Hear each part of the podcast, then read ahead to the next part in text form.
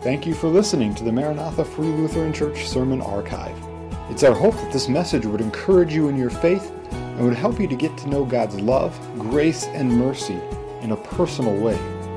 If you have any questions on the sermon or would like to know more about Maranatha, please visit us on the web at maranathafreelutheran.com or call our church office at 218 498 2808. Thank you, and may God bless. Thank you so much, uh, praise team, for leading us in worship. And just uh, it's great to be together this time of year, isn't it? And, and uh, worship our Lord in, in uh, music. And yeah, good to have each of you here as, as, we gather today for worship, and you that are watching online as well.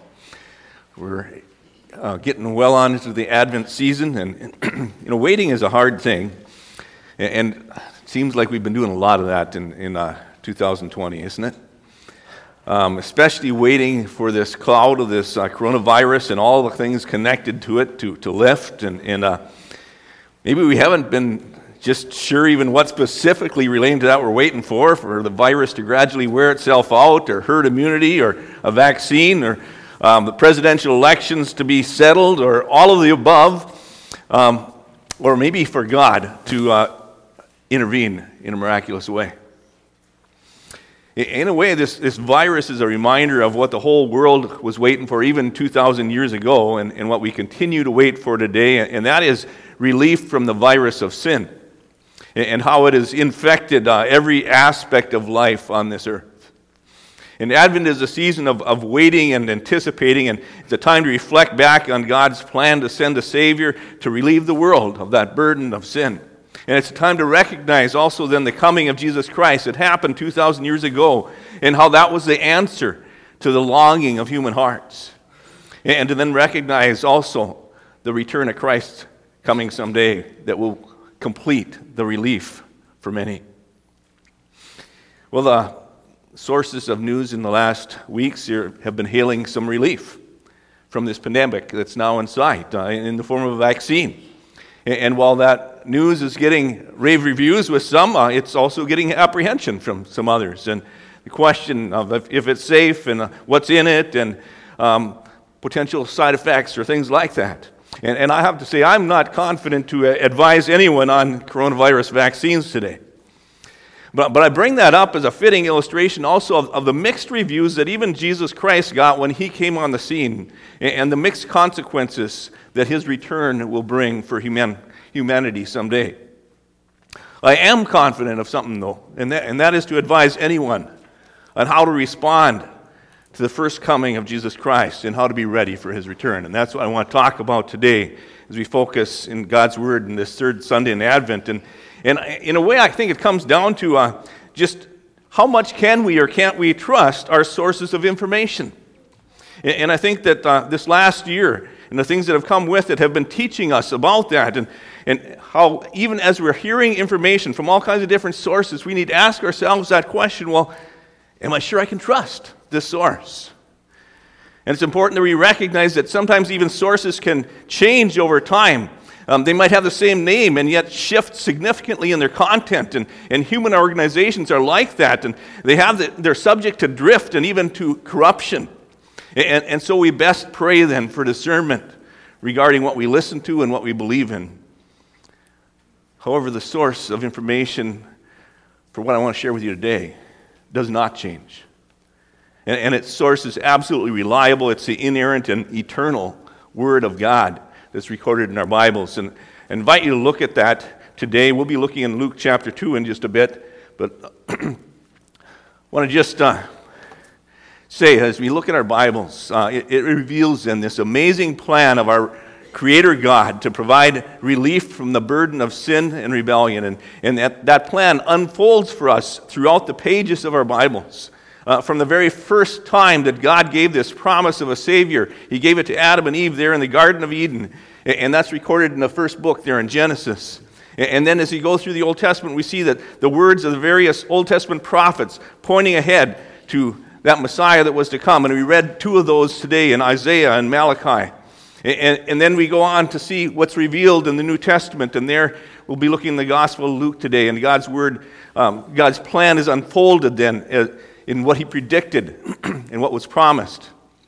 And uh, one other thing I think is amazing about the Bible is, is how often the Bible ends up confirming that information that's gathered from other historical sources as well. And so I invite you to look with me at Luke chapter 3. We're reading verses 1 through 6. And would you please stand in reverence to God's word if you're able?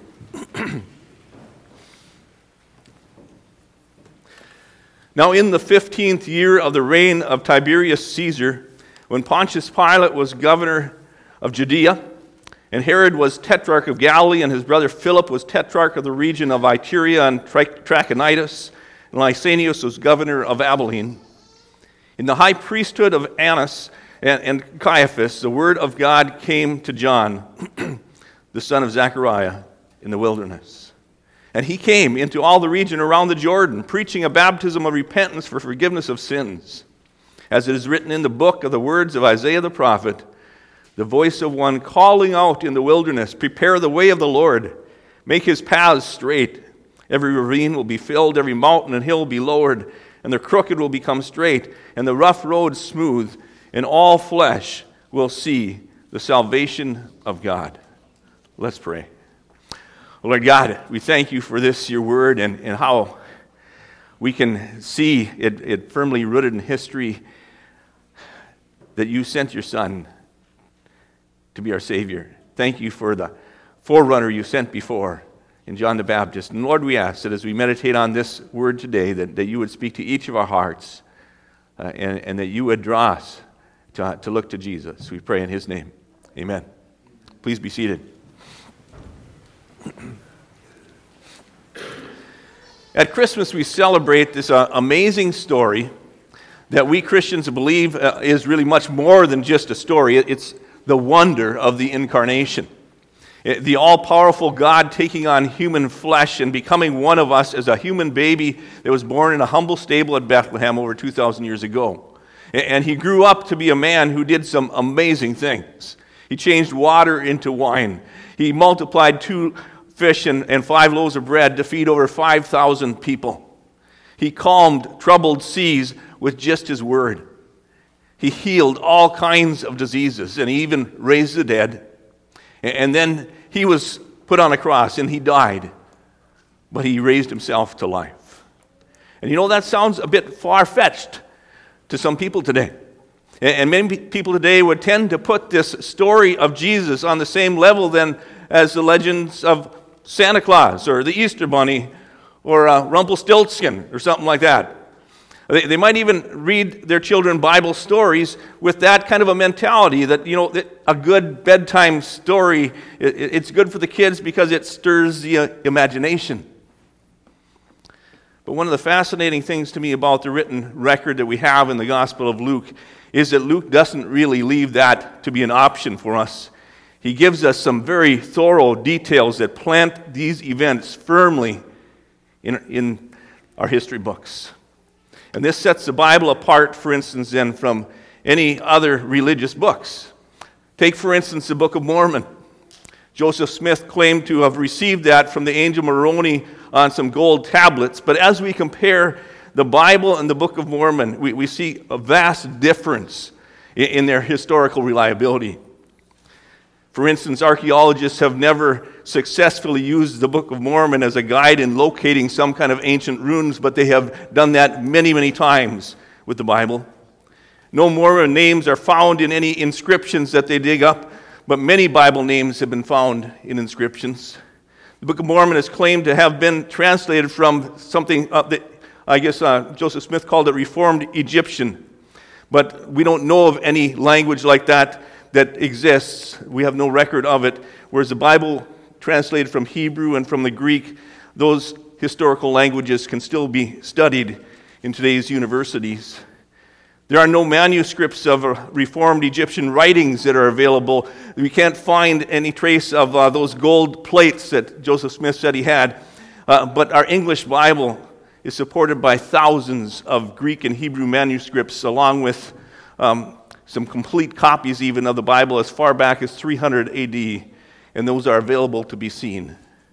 Do you see the difference? What do you hear as you read there in Luke chapter 3? You heard some historical names of people. And the all powerful God of the universe had a plan, you see, that sent his Son to the earth to save fallen mankind at a certain point in human history. And he planned this out before the foundations of the world, and he carefully prepared then the way for the coming of his Son. On Christmas Eve, we'll be reading from Luke chapter 2, the chapter just before this, and, and how there God set everything in place uh, for the arrival of the Christ child, and there's names of, of leaders uh, given then as well. But today, as we look in chapter 3 here, I, I want to just remind you of how God prepared the way for the arrival of his son when he came on the scene as a full grown man um, and began his public ministry.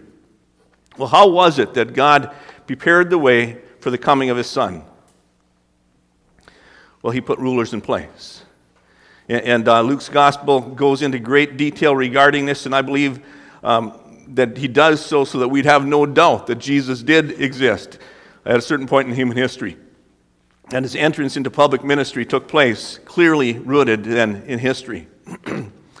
well, who were those rulers that uh, God put in place for the arrival of his son, Jesus, on the public scene?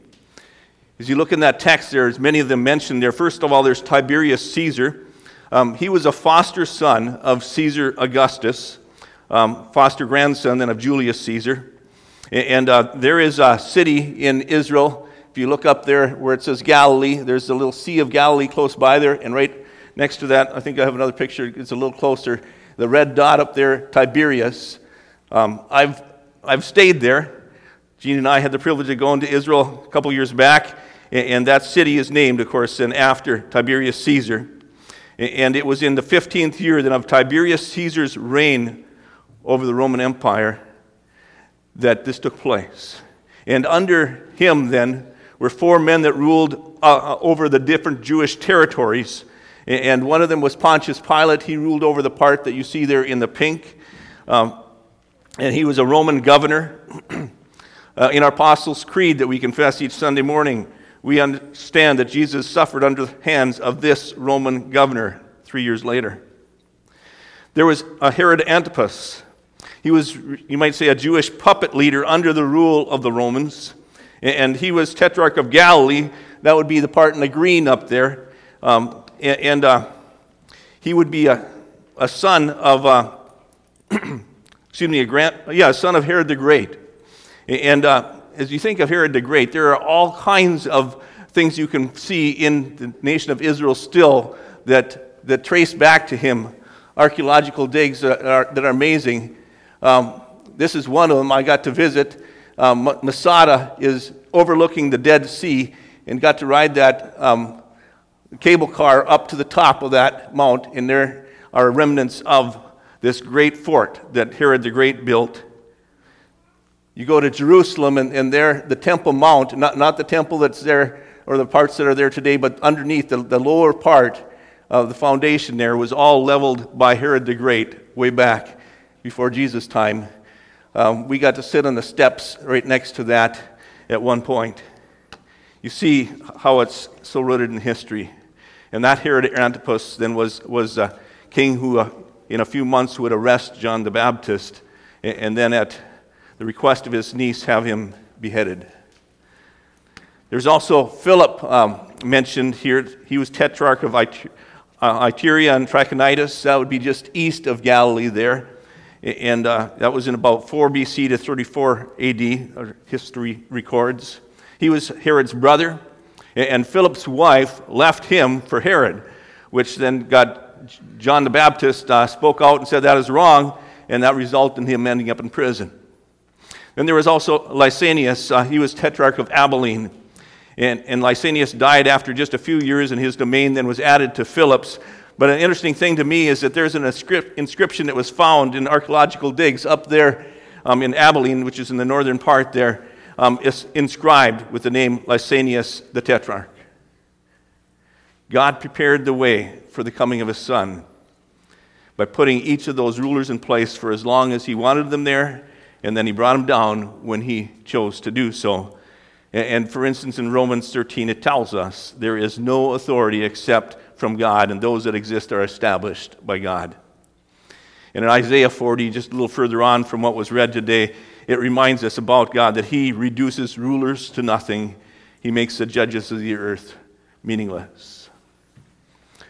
One other I should mention here in the list um, the high priesthood of Annas and Caiaphas. Uh, that was a father son pair that served as high priests one after another. and, and, the interesting thing to me that is, is that with all of those government rulers that we've talked about and, and those religious bigwigs that are named and so on, Luke says this. He says, The word of the Lord came to John, the son of Zacharias, in the wilderness. Not to Caesar or to his governors or tetrarchs in their palaces, not even to the high priests in the temple. But the word of the Lord came to a seemingly social misfit, wearing camel skin and living off the land on locusts and wild honey. And this was the man that God chose. This was the man who humbled himself before God and received God's word passed on to him to then share with the multitudes that day. And he did it there in a real location along the Jordan River. And uh, We've been there. That was a picture of baptisms we saw when we were there. To prepare the way for God's Son's entrance into public ministry, God put rulers in place in specific times and place. And then God sent his forerunner. I'm going to back up to that for a second. Um, that forerunner was John the Baptist. He was a man um, about whom Jesus would say, I say unto you, there is among born, those born of women no one greater than John. John dedicated his life to serving as God's messenger and hearing God's word while out there in the wilderness and preaching to crowds that came to hear him there in the district around the Jordan. And John's purpose was to prepare the way for the coming of the Lord.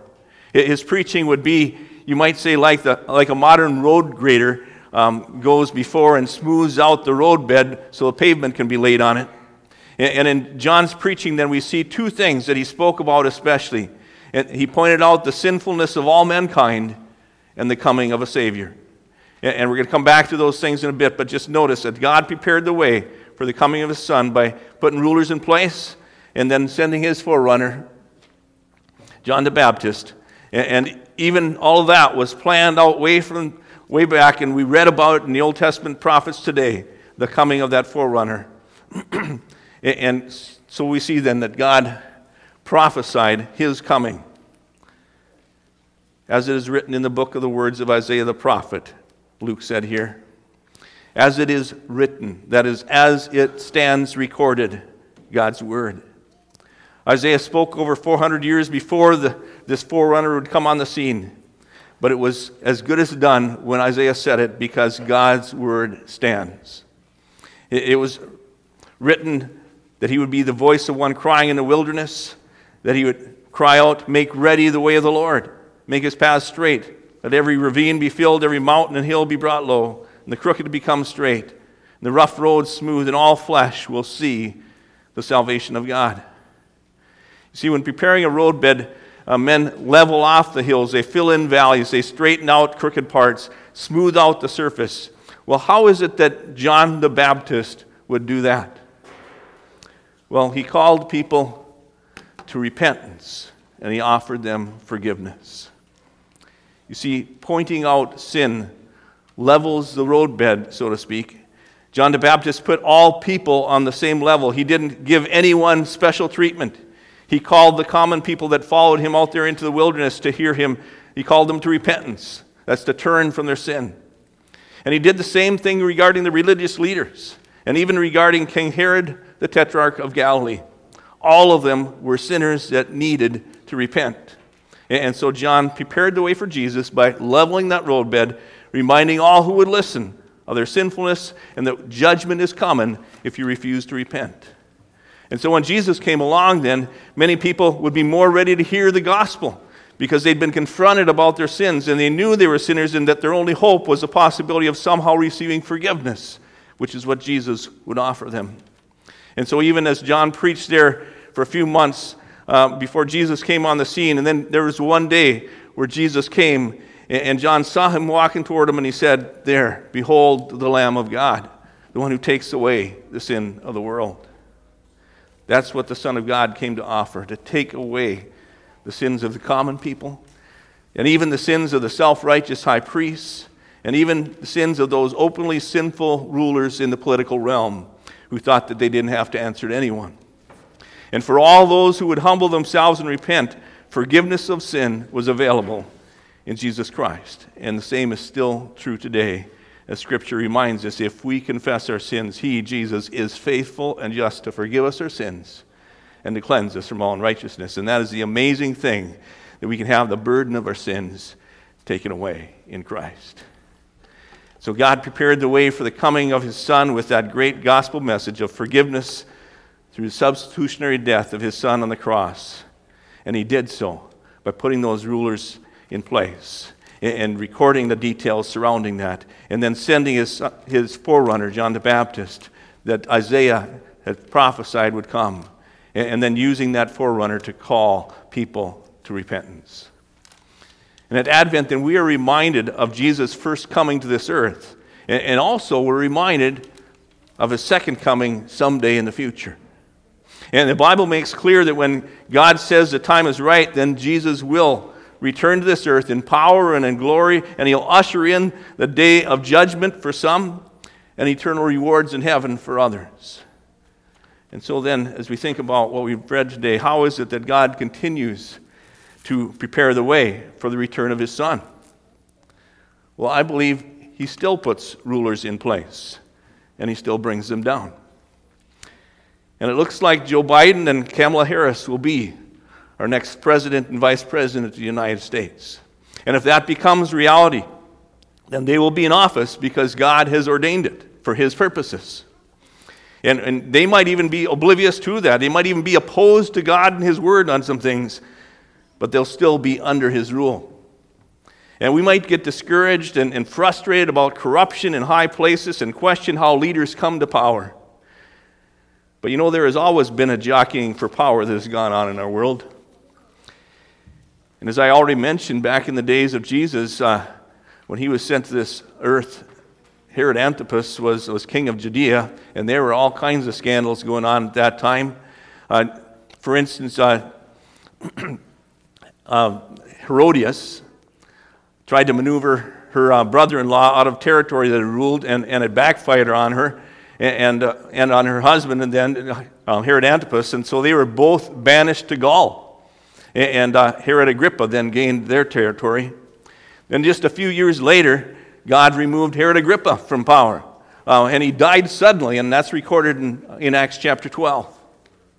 And you know, we sometimes look around at leaders of various states and countries in the world and we see power hungry despots. But, but God is still above it all, and, and He can raise up or He can bring down any leader, any country, including our own, at any time. God still puts rulers in place and He brings them down. God also still sends messengers to declare His word.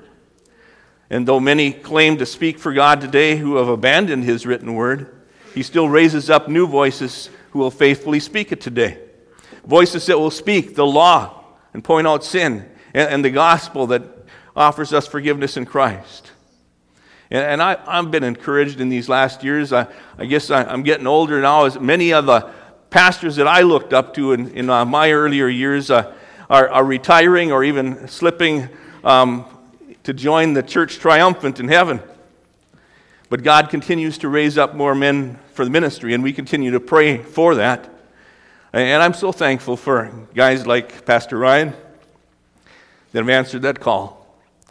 Um, God still sends his messengers uh, to serve as pastors, and he still calls men and women to many other professions as well, where they have the opportunity to stand in God's word and share the hope that we have here with hungry and thirsty souls around us. Well, as God prophesied the first coming of his son to the earth, he has also prophesied that someday his son will return. And we're told about that even in Acts chapter 1, there where as Jesus ascended up into heaven um, and the disciples watched him go, uh, then an angel said this Men of Galilee, why do you stand looking into the sky? This Jesus who was taken up from you into heaven will come in just the same way as you watched him go into heaven. Jesus is coming back.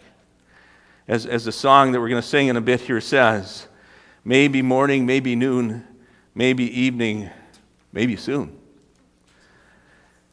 You know, as things get worse in the world around us, uh, our longing for Christ's return grows if we're a believer in Him. And the question that behooves each of us to answer then is this Am I ready? Do I know things are right with God? Have I faced my sin and repented and, and turned from it to trust in Jesus as my Savior? You see, through the Bible, God still calls people to repentance, and He still offers forgiveness. And He says, Today, if you hear His voice, don't harden your heart. John the Baptist's message is still for us today. And so today, if you see that you need Jesus, He invites you to humble yourself, admit your sins, and believe in and receive the forgiveness that He so graciously offers us. And as you do, then you receive Him personally into your heart and your life, and, and you are one then that knows Him and is ready for eternity. Maybe you're one that has already believed in and received Christ, and as you're reminded of His coming for His own, will you also remember that the reason He delays is because He desires that no one would perish, but all would come to repentance. And Christmas is just one of those great times a year to share that message. And I encourage you, it's, it's so good to see people here today.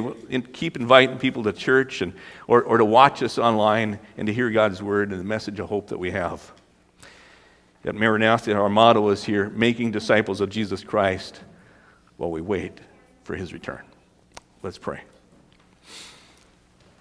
Lord God, we thank you for your word today and, and for the thing that we can trust in, in the midst of all kinds of uh, messages coming at us that we, we struggle to know well, should I believe that or not? Is this reliable or not?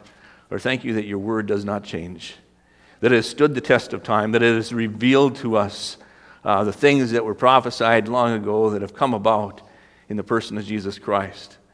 And, and Lord, we thank you that the Bible is so firmly rooted in history.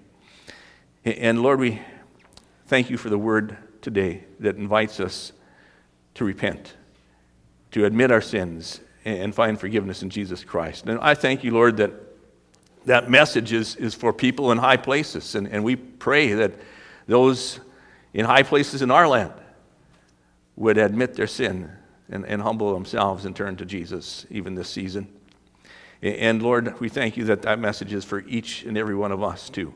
And, and, we pray that you'd help us, that we would live our lives in daily repentance and faith in Jesus. And we thank you that in him there is forgiveness, there is the promise of his return and of eternal life and glory. And Lord, we thank you for the opportunity today uh, to share that message. Uh, and, and Lord, I pray your blessing also on, on the Sunday school program that will follow. And uh, those who have come today to hear that, uh, Lord, may we rejoice together in the message we have of Jesus Christ, the Savior from sin. We pray in His name. Amen.